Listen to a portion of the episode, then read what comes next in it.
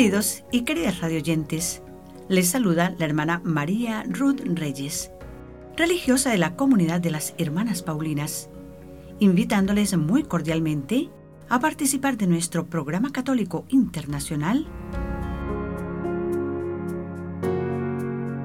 Jesús en mi vida diaria, con el objetivo de enriquecer nuestra vida espiritual, crecer en el amor a Dios y a los hermanos, a través del mensaje de la divina palabra en la liturgia dominical, con la oración, los comentarios, las canciones, las noticias de la Iglesia y del mundo, el santo oral y la actualidad bibliográfica.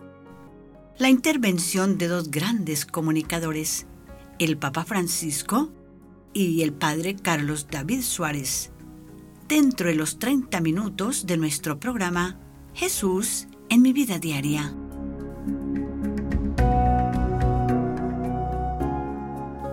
Nuestra liturgia católica celebra hoy el domingo 25 del tiempo ordinario del ciclo C y la primera lectura de este domingo y del domingo próximo está tomada del profeta Amos, el primero de los profetas escritores, que nos trae hoy un tema de seria reflexión acerca de la fidelidad a Dios que es inseparable de la justicia social hacia el pobre. Y lo hace con coraje, al denunciar la avaricia de los poderosos de Israel, que los lleva a cometer graves injusticias, cuyas víctimas son siempre los pobres. Estas denuncias del profeta sirven de fondo a la sentencia que hace el Evangelio de hoy. No podéis servir a Dios y al dinero, recordándonos que el reino de los cielos es de los pobres y también de los ricos, si ellos saben compartir generosamente con el pobre y el necesitado lo que ellos disfrutan. Y el próximo domingo, el profeta Amos denunciará la vida licenciosa del pueblo, también como precedente de la parábola evangélica del rico Epulón y el pobre Lázaro. Esta doble circunstancia nos invita hoy a dar una visión de conjunto al mensaje de Amos el intrépido campeón de la justicia social. Y la segunda lectura está tomada de la primera carta de San Pablo a Timoteo, en el capítulo segundo, donde recomienda que la Iglesia debe orar por todos, sin distinción de personas, para que podamos llevar una vida con toda piedad y dignidad. Porque Dios quiere que todos se salven y lleguen al conocimiento de la verdad. Queridos radioyentes, dispongámonos a hacer nuestro acostumbrado silencio para seguir con el corazón la oración de apertura de nuestro programa, orando el Salmo 112 de la liturgia de hoy que elogia al hombre justo, imagen de Dios.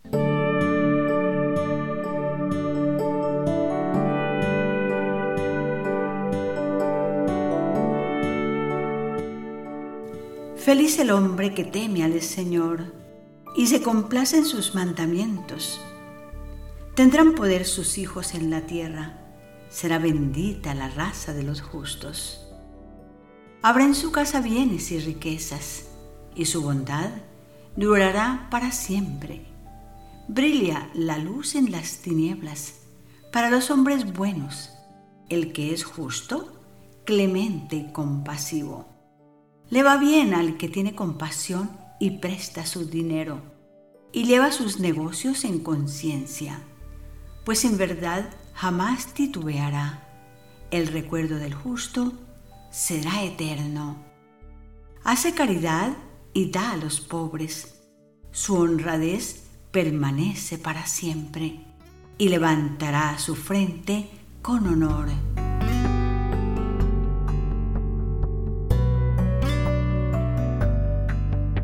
El Evangelio de hoy es la continuación ininterrumpida de las bellas parábolas del domingo anterior, mostrándonos a un padre con corazón de madre, que quiere a todos los hijos sin ningún mérito propio, por la única razón de que todos somos sus hijos. Dios quiere tanto al hijo pródigo como al hermano mayor. De hecho, sale al encuentro de cada uno de ellos. Dios Padre quiere tanto a la oveja descarriada como a las 99 que están en el redil. Así nos recuerda San Pablo. Cristo Jesús dio su vida en rescate por todos. Es por eso que la vida de cada uno de nosotros es preciosa a los ojos de Dios, y es por eso que podemos llamar con toda confianza a Dios Padre querido, porque Él sale a nuestro encuentro, nos busca y nos acoge con ternura en el camino y la situación en que nos encontremos, brindándonos la posibilidad de que tomemos el camino justo y recto que nos sugieren las lecturas de la liturgia de hoy. Y haciendo nuestro primer paréntesis musical, nos acompaña hoy nuestro amigo y cantante brasilero, Walmir Alencar, interpretándonos el bonito mensaje, Qué maravilla es ser un hijo de Dios. Qué alegría podernos ver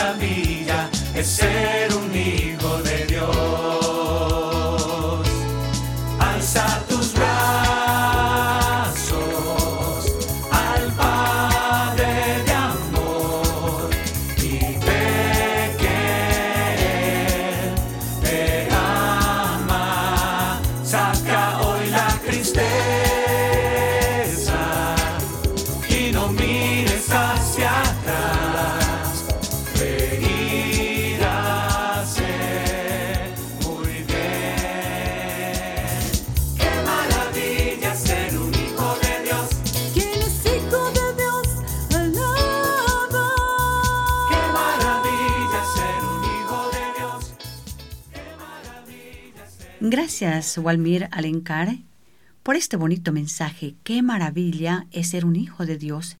Este mensaje musical forma parte de su repertorio contenido en su disco compacto, Lo mejor en español de Walmir Alencar, y es una producción de editora musical Paulinas Comep, de Bogotá, Colombia. Y bien, Jesús fue el hombre original en todas sus actitudes sobre todo en la forma de transmitirnos sus enseñanzas y su mensaje de amor. Él fue el hombre de las sorpresas para sus discípulos y sus oyentes que vivían sorprendidos y a veces hasta desconcertados por no entender ciertas actitudes de Jesús. Por ejemplo, Jesús se sirve de una mujer pecadora en el banquete que ofreció Simón para enseñarnos la grandeza del amor que alcanza el perdón de los pecados y el comienzo de una vida nueva. Se sirve de un descreído samaritano para darnos esa maravillosa lección de misericordia y compasión con el hermano que sufre. Otro día nos enseña cómo abrir las puertas del cielo con el ejemplo de un ladrón crucificado. Nos enseña a ser humildes lavando los pies a sus discípulos. Y el pasaje de hoy no es menos original. Llama a un administrador injusto para enseñarnos prudencia y habilidad, y a ser digno de confianza en las cosas pequeñas, para que se nos pueda confiar las cosas de importancia, como son los bienes verdaderos, que si los administramos bien, nos abrirán las puertas de las moradas eternas cuando partamos de esta tierra. Queridos radioyentes, yo les invito ahora para que escuchemos esta parábola en el capítulo 16 versículos del 1 al 13 del Evangelio de San Lucas. En la voz de mi fiel colaborador, señor Nelson Merino. Jesús dijo también a sus discípulos, Había un hombre rico que tenía un mayordomo y vinieron a acusarlo de que estaba malgastando sus bienes. Lo mandó llamar y le dijo, ¿Qué es lo que me dicen de ti? Dame cuenta de tu administración porque ya no podrás seguir en tu puesto. El mayordomo pensó entonces, ¿qué voy a hacer ahora que mi patrón me quita el puesto? No tengo fuerzas para trabajar la tierra y pedir limosna me daría vergüenza. Ya sé lo que voy a hacer para que al dejar el puesto tenga gente que me reciba en su casa. Llamó uno por uno a los que debían a su patrón y dijo al primero, ¿cuánto le debes a mi patrón? Le contestó, cien barriles de aceite. Dijo el mayordomo, toma tu recibo, siéntate y escribe rápido cincuenta. Después dijo a otro, ¿y tú cuánto debes? Contestó, cuatrocientos quintales de trigo. El mayordomo le dijo, toma tu recibo y escribe trescientos. El patrón admiró la manera de obrar tan inteligente de su mayordomo ladrón. En verdad, los de este mundo son más astutos que los hijos de la luz para tratar a sus semejantes. Yo también les digo, aprovechen el dinero para hacerse amigos, para que cuando se les acabe, los reciban a ustedes en las viviendas eternas. El que se mostró digno de confianza en cosas sin importancia, será digno de confianza también en las importantes. Y el que no se mostró digno de confianza en cosas mínimas, tampoco será digno de confianza en lo importante. Por lo tanto, si ustedes han administrado mal el dinero, ¿quién va a confiarles los bienes verdaderos? Y si no se han mostrado dignos de confianza en cosas ajenas, ¿quién les entregará los bienes que son realmente nuestros? Ningún sirviente puede quedarse con dos patrones. Verá con malos ojos al primero y querrá al otro, o se apegará al primero y despreciará al segundo. Ustedes no pueden servir al mismo tiempo a Dios y al Dios dinero.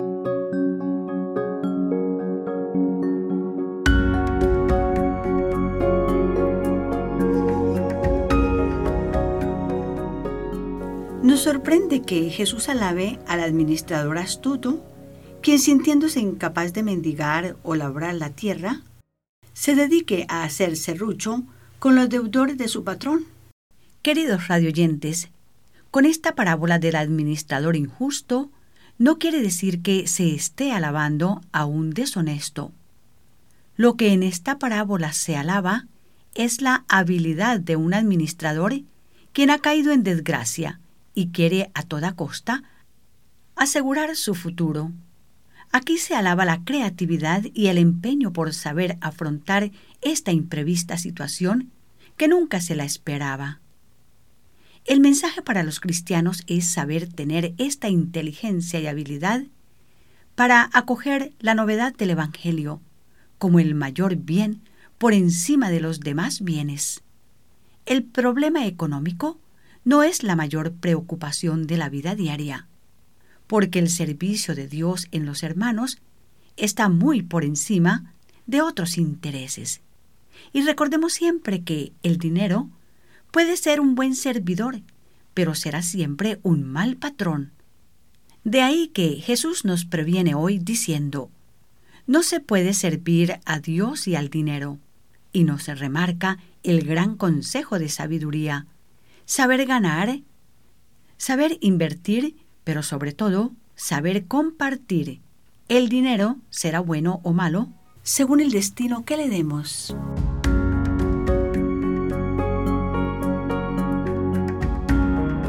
Y Jesús los llama hijos de las tinieblas porque las tinieblas cubren la verdad y el engaño. En cambio, a los hijos de la luz les dice Jesús, Fíjense qué inteligencia y astucia ha demostrado un hombre mundano y sin escrúpulos para asegurarse unos pocos años de salario como indemnización por su despido inmediato. Entonces, ¿cuánta diligencia se debería tener con el depósito de vuestra fe para asegurarse en las moradas eternas? ¿Cómo debería ser esa administración de los maravillosos bienes que se les han confiado? Queridos radioyentes, esta pregunta no es para los oyentes de la parábola, sino para nosotros, para cada uno, porque la verdad es que somos millonarios al estilo cristiano. Y miren por qué. Si hemos nacido con buena salud y todavía la conservamos así, somos millonarios. ¿Cuánto pagaría todo el mundo por tener buena salud o por conseguir un corazón, un riñón, una córnea, con tal de preservar la vida con salud? Quien hoy tiene buena salud y la ha tenido siempre, piense que la ha recibido gratis. Y si a esta buena salud le añadimos la buena salud espiritual con el don de la fe que nos enseña la mejor manera de administrar estos maravillosos dones, entonces manejamos un caudal que vale millones. Y si somos conscientes de esto, deberíamos ser infinitamente agradecidos con Dios. Es en la administración de estos bienes que debemos utilizar nuestra astucia para ser realmente hijos de la luz, como nos enseña hoy Jesús con esta parábola del Evangelio de hoy. Y hoy hemos invitado también a Cristi Arias. Ella nos interpreta el bonito mensaje Vale la pena vivir. Qué grandiosa fortuna es vivir esta vida. Con su gente con alma de paz encendida. Un jilguero cantando y tejiendo su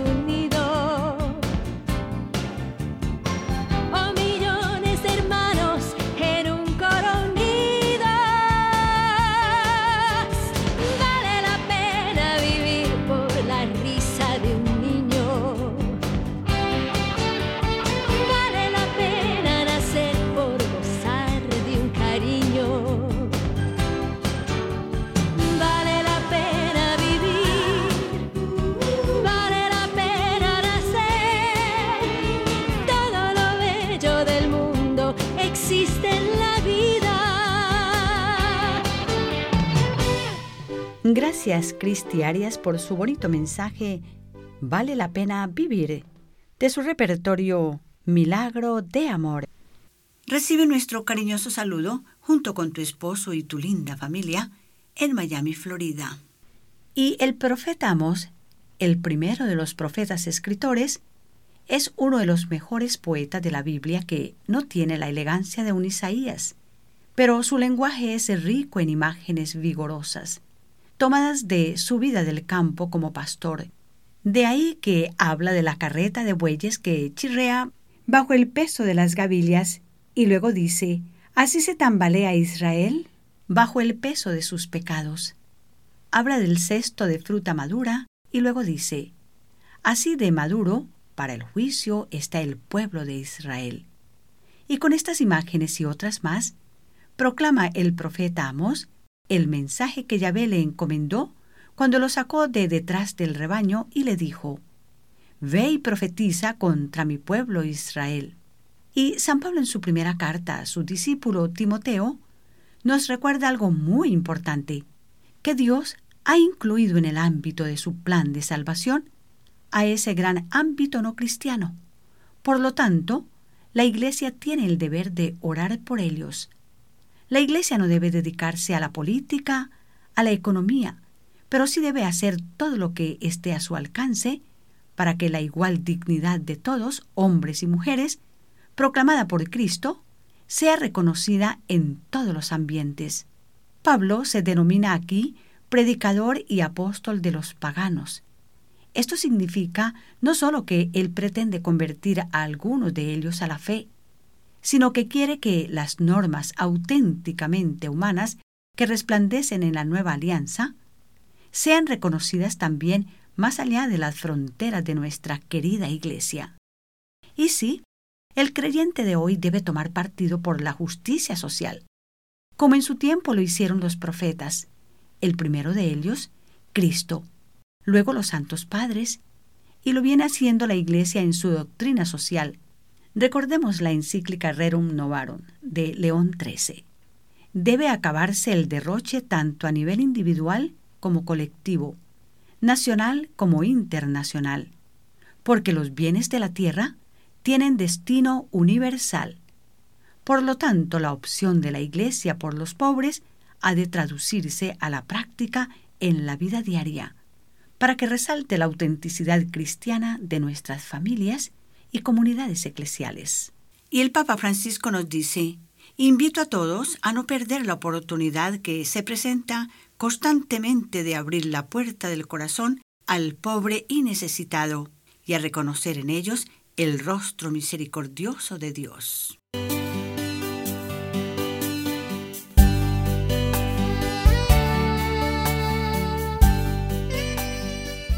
Queridos y queridas radioyentes, las hermanas Paulinas estamos presentando nuestro programa católico internacional Jesús en mi vida diaria. Hoy en el domingo vigésimo quinto del tiempo ordinario del ciclo C. Y ahora, con mucho gusto les recuerdo a los santos de ayer que edifican hoy y que la iglesia celebra en esta semana.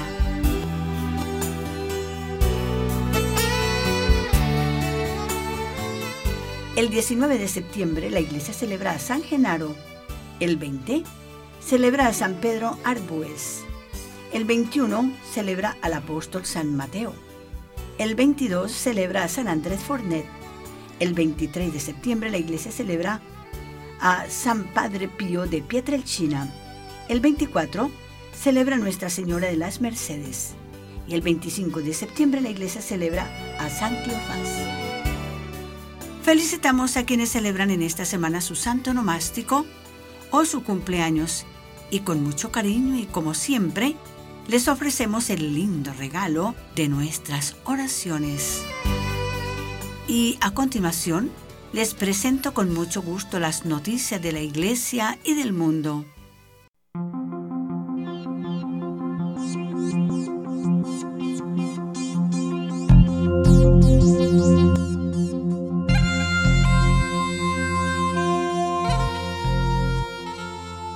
Papa Francisco abre la puerta santa de Celestino V por primera vez en la historia.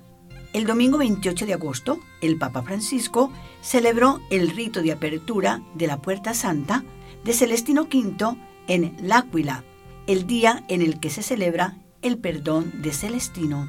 Tras celebrar la misa y dirigir la oración del Ángelus en la Basílica de Santa María en Colemayo, el Papa Francisco celebró el rito de apertura de la Puerta Santa en la celebración del 728 aniversario del perdón celestino.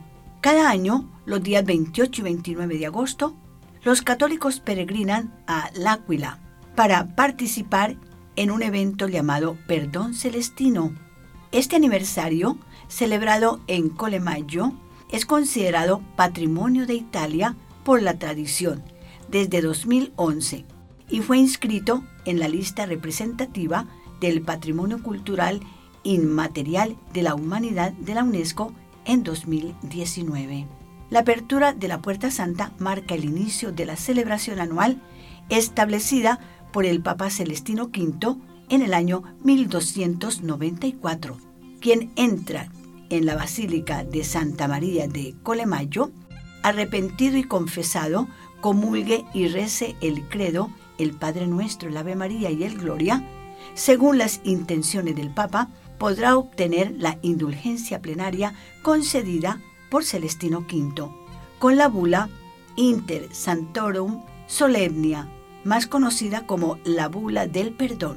Cabe destacar que ningún papa antes del Papa Francisco había ido a L'Aquila para abrir la puerta santa tan deseada por Celestino V, conocida además por ser la primera puerta santa del mundo. Tras la apertura de la puerta santa, el Papa Francisco rezó ante la tumba del Papa Celestino V, el primer papa de la historia en renunciar al pontificado. Tras la confirmación de la visita del Papa Francisco a este lugar, comenzaron a surgir rumores de una posible renuncia, ya que Benedicto XVI también lo hizo pocos días antes de convertirse en Papa emérito. Y hasta aquí parte de la noticia de la apertura de la Puerta Santa de Celestino V por primera vez en la historia. Y esta noticia llegó a ustedes por gentileza de la redacción Así Prensa.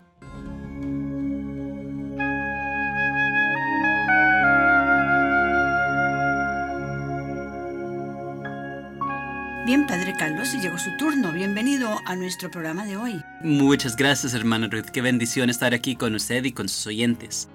La semana pasada hablamos sobre la misericordia y sobre qué exactamente es lo que Dios nos ofrece cuando nos extiende esta gracia. Lo que nos ofrece es restauración de heridas y rupturas que causamos, pero que por nuestra propia fuerza no podemos restaurar.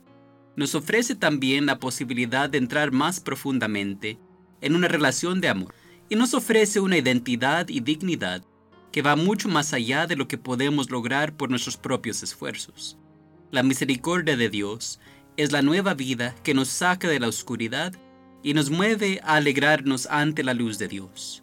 Tanto hemos recibido y tenemos mucho que alegrarnos, pero falta algo más. La misericordia, para llegar a su meta, también tiene que dar fruto en nuestras vidas. Lo que hemos recibido de Dios tenemos que estar dispuestos a compartirlo con otros. El tesoro de la misericordia de Dios es abundante, y entre más se comparte, más se multiplica.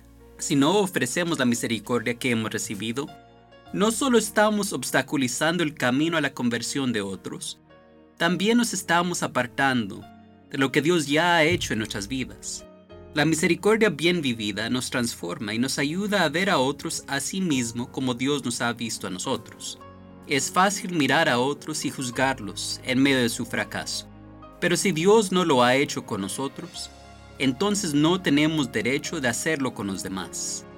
Muchas veces la misericordia que extendemos va con un llamado a la conversión. Pero aunque la persona tarde en tomar esos pasos y a veces se eche atrás, no debemos desistir en amar a esa persona, en rezar y en seguir invitando. Reconozcamos la misericordia de Dios con nosotros y cada día renovemos ese compromiso de extenderle ese camino a la vida y a la alegría a los demás. Hasta la próxima semana, que Dios los bendiga, en el nombre del Padre, del Hijo, del Espíritu Santo. Amén. Muchas gracias, Padre Carlos, y con su bendición nos disponemos a escuchar a su santidad el Papa Francisco, quien hoy nos hablará sobre la Iglesia es misericordia. Queridos hermanos, un aspecto particular de la maternidad de la Iglesia es que ella nos educa a través de las obras de misericordia. Como buena madre y educadora, ella se fija en lo que es esencial y lo esencial, según el Evangelio, es la misericordia. Pero la enseñanza de la Iglesia no es algo meramente teórico, no da lecciones, sino que se transmite con el ejemplo. Ella nos ofrece el ejemplo de los santos, pero también el de tantos hombres y mujeres sencillos. La Iglesia nos enseña a dar de comer y beber a los que tienen hambre y sed, vestir al que está desnudo. Nos enseña a estar cerca del enfermo, ya sea en un hospital, en una residencia o en la propia casa.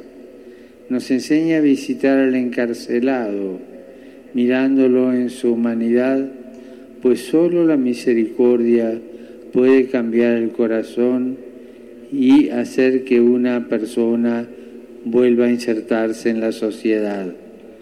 Por último, la Iglesia nos enseña también a estar cerca del abandonado o del que muere solo. No basta con amar solo al que nos ama.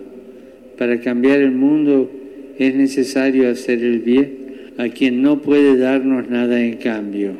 Como Dios Padre hizo con nosotros, entregándonos a Jesús.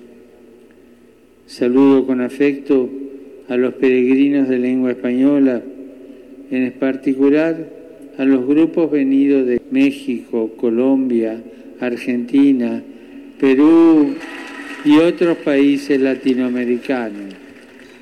Los animo a agradecer al Señor que nos haya dado a la Iglesia como madre y a recorrer con generosidad el camino de la misericordia. Muchas gracias y que Dios los bendiga.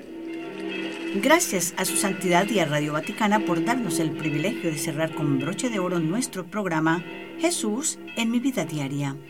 Programa preparado con mucho cariño por las hermanas Paulinas. Somos una congregación religiosa que evangelizamos en la iglesia con los medios de comunicación social. Les invitamos a visitar nuestra página del internet pauline .org, raya oblicua Radio Ruth o libreriapaulinas.com. Allí encuentra los títulos de los libros de formación para toda la familia Y si visita una de nuestras librerías paulinas, allí encuentra una linda capilla para que dedique unos momentos privilegiados a la oración. Recuerden que la oración es el regalo más lindo que podemos ofrecer siempre a las personas que amamos. Gracias por su gentil sintonía a nuestro programa que llegó a ustedes por gentileza de esta su emisora favorita. Gracias por escoger nuestra emisora como su favorita. Nuestro director, las hermanas Paulinas y los ingenieros técnicos, les deseamos que pasen una semana plena de paz y alegría y que Dios y la Santísima Virgen María, Reina de la Paz, nos bendiga.